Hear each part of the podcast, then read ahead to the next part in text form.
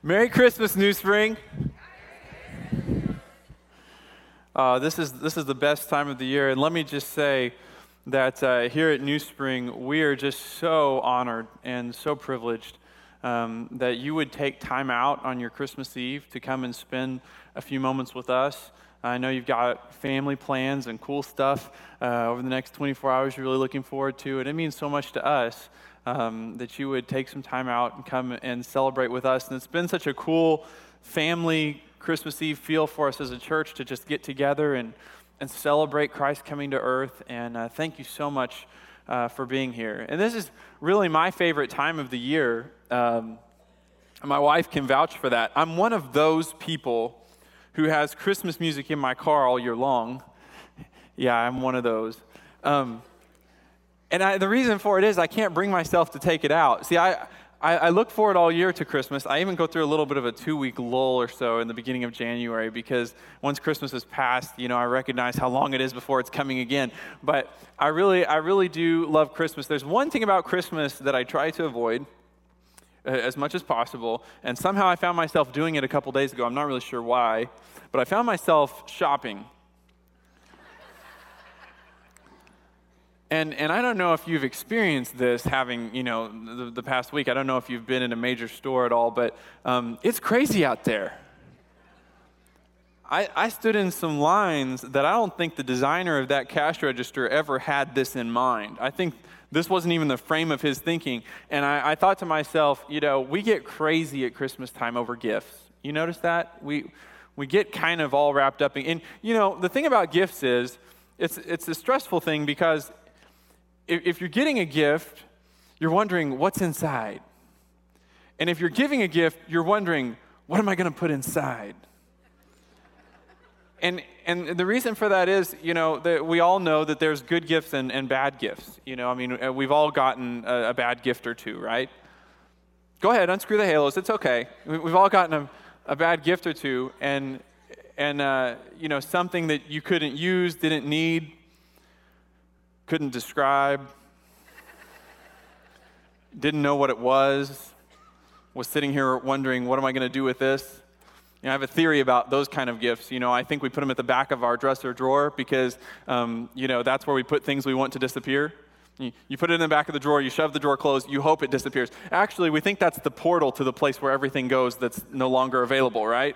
It starts in the back of the dresser drawer. What happens after that, nobody knows. So we put those gifts in there. We're wondering, you know, when we, and I think we, we stress out about this, you know, when we're shopping, you know, because it's like, uh, are they going to like this? And on top of that, you know, is this a stocking stuffer?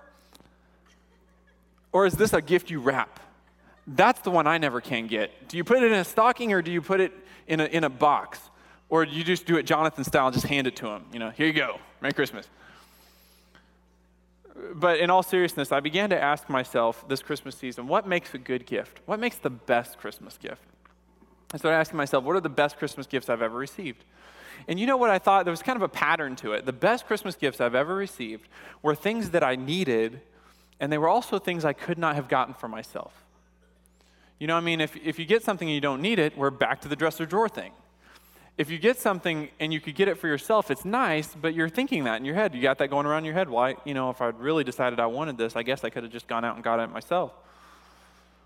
But what I want to talk to you about just for a few brief moments tonight is that Jesus was a gift that we needed, and he was also a gift we could not have gotten for ourselves. He was the best kind of Christmas gift.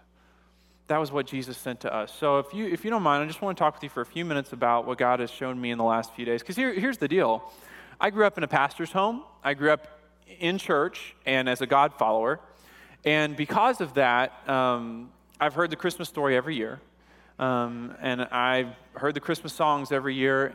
And at a certain point, it's not that any of it gets old, it's that you recognize some, at a, a, certain point, it doesn't have the same impact on you that it used to have. When you hear the story of Jesus being born, it doesn't get you the way it used to get you. And, and it, doesn't, it just doesn't have the same life and spice and verve to it that it once had. So I've started asking God in the past few years God, just show me one thing out of the Christmas story that'll just be new to me and exciting to me and just explode on the horizon of my mind and make me realize how special it is that Jesus Christ came to earth. And every year, God has shown me something new.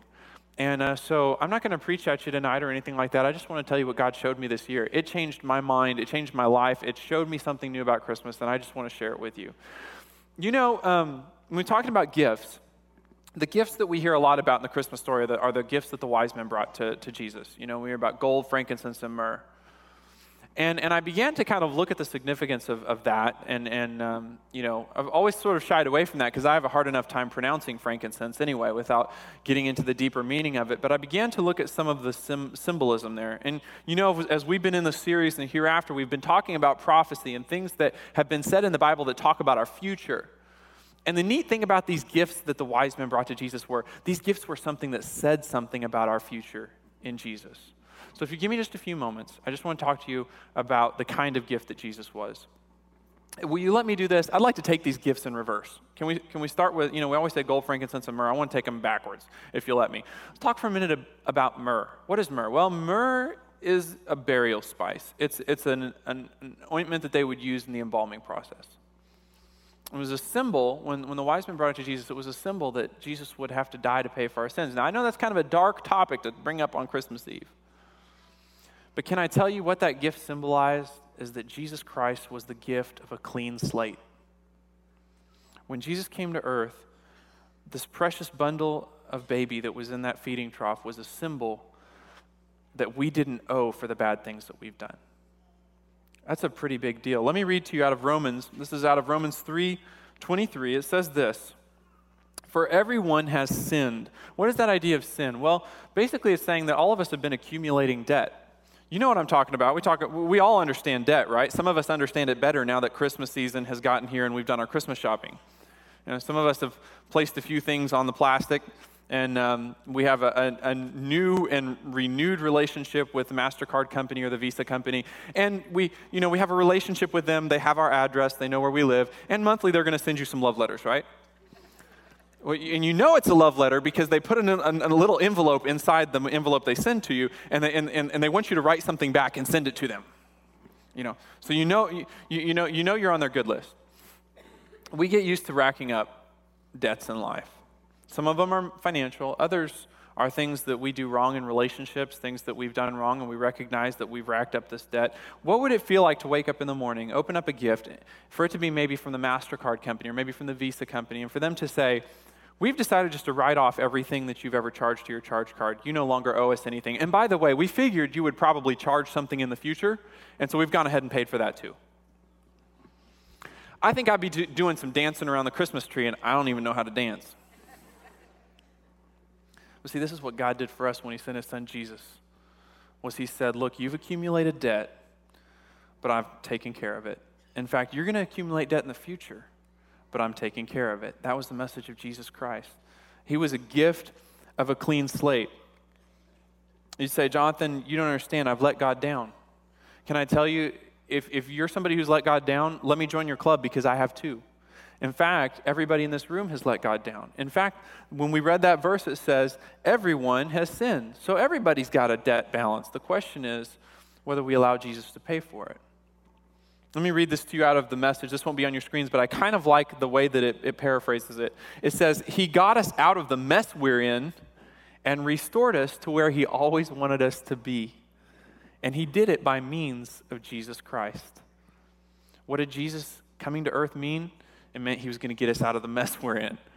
I don't know about you, but I've gotten myself into plenty of big messes, and I'm thankful that Jesus came for that purpose. Second thing, and I'm, I'm, I'm going to move along here really quickly frankincense. Frankincense was an incense, it was something that you burn, it was aromatic, and, and, and um, we find out that in ancient times it was, it, ha- it was believed to have antidepressive um, qualities. It was, co- it, was, it was soothing, it was calming.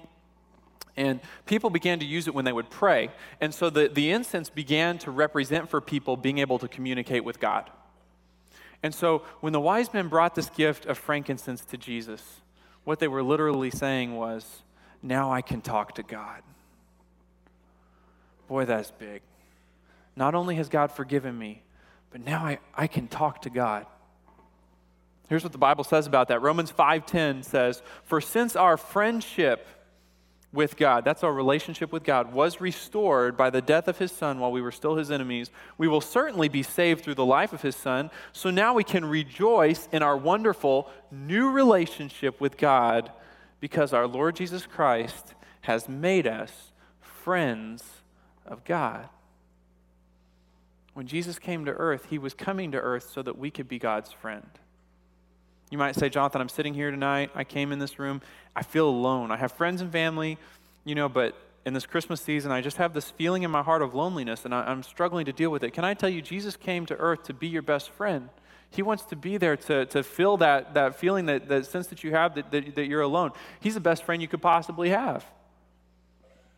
That's, that's part of the, the power of the message of Christmas is that we're not alone. See, God didn't just give us the gift of forgiveness, He gave us the gift of a relationship. You hear us say that over and over again at New Spring if you come here. You'll hear us say that, that, that we're not about religion, we're about a relationship.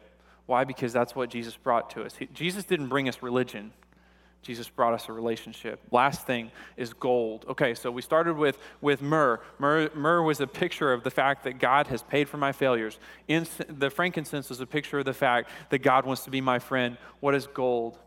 Gold is a symbol that I have been adopted into the royal family. See, God doesn't just want to be my friend, God wants to adopt me. See, when God paid, when, when, when when that symbol of myrrh talked about being forgiven, that had to do with my past. When, when God established a relationship with me and wants to be my friend, that has to do with my present. But when God adopted me, that has to do with my future. Just like we've been talking in these weeks about hereafter. God has made a way for me to have uh, an incredible future. Let me read this to you quickly. Revelation 21, starting in verse 3. I heard a loud shout from the throne saying, Look, God's home is now among his people. He will live with them and they will be his people. God himself will be with them.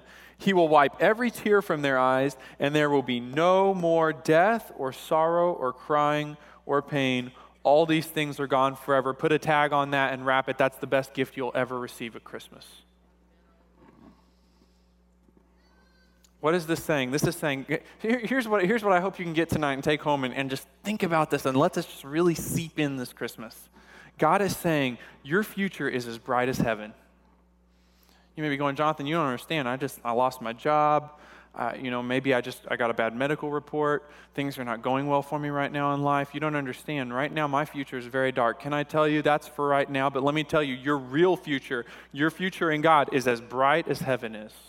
It is as unlimited as heaven is, and it is good as God is. That's what Jesus coming to earth meant. So when you, when you go home, I have, a, I have a little nativity set at my house. I don't know if you do. When, when you go home and, and you see the wise men and the, and the gifts, think about this. That myrrh means that God has paid for my failures. That frankincense means God wants to be my friend. And that gold means I have been adopted and my future is as bright as heaven. Boy, that, that, that just absolutely revolution, revolutionized my Christmas this year. And I hope it'll be something that'll, that'll have you thinking this year as you celebrate the birth of Christ. Could I get you to do me a favor for just a moment? Could you bow your heads and close your eyes with me for just a second? I recognize in a room this large, it's completely possible that you walked in here tonight because you wanted to spend Christmas Eve together with us in the service, and I'm so thankful that you did. And it's possible you walked in here tonight and you say, Jonathan, when I came in here, I did not know Jesus Christ as my Savior. I didn't have a relationship like you were talking about with God. And as you talked about what God wants to do for me and, and how God wants to be my friend, it, it finally clicked for me. And, and I thought, that's what I want. I want to have a relationship with God. But but does God want to have a relationship with me? Does God really want that? Can I tell you this? God wanted it so bad, He sent His Son to pay for your sins. That's how bad He wanted it. The Bible says that God makes that gift available to you. All you have to do is reach out and accept it. So I'm going to say the words to a prayer in a minute, and they're not magic words by any stretch of the imagination. They're just words that say yes to God. If you want to have a relationship with God, you can, you can have that right now. I'm going to say these words, and you can say these silently in your heart to God. And if you mean them, He will save you. Here is that prayer Dear Lord Jesus, Thank you that you love me. Thank you that you died for me. I know I'm a sinner. I know I can't save myself. Tonight, I accept your free gift of heaven and forgiveness. I believe in you, Jesus.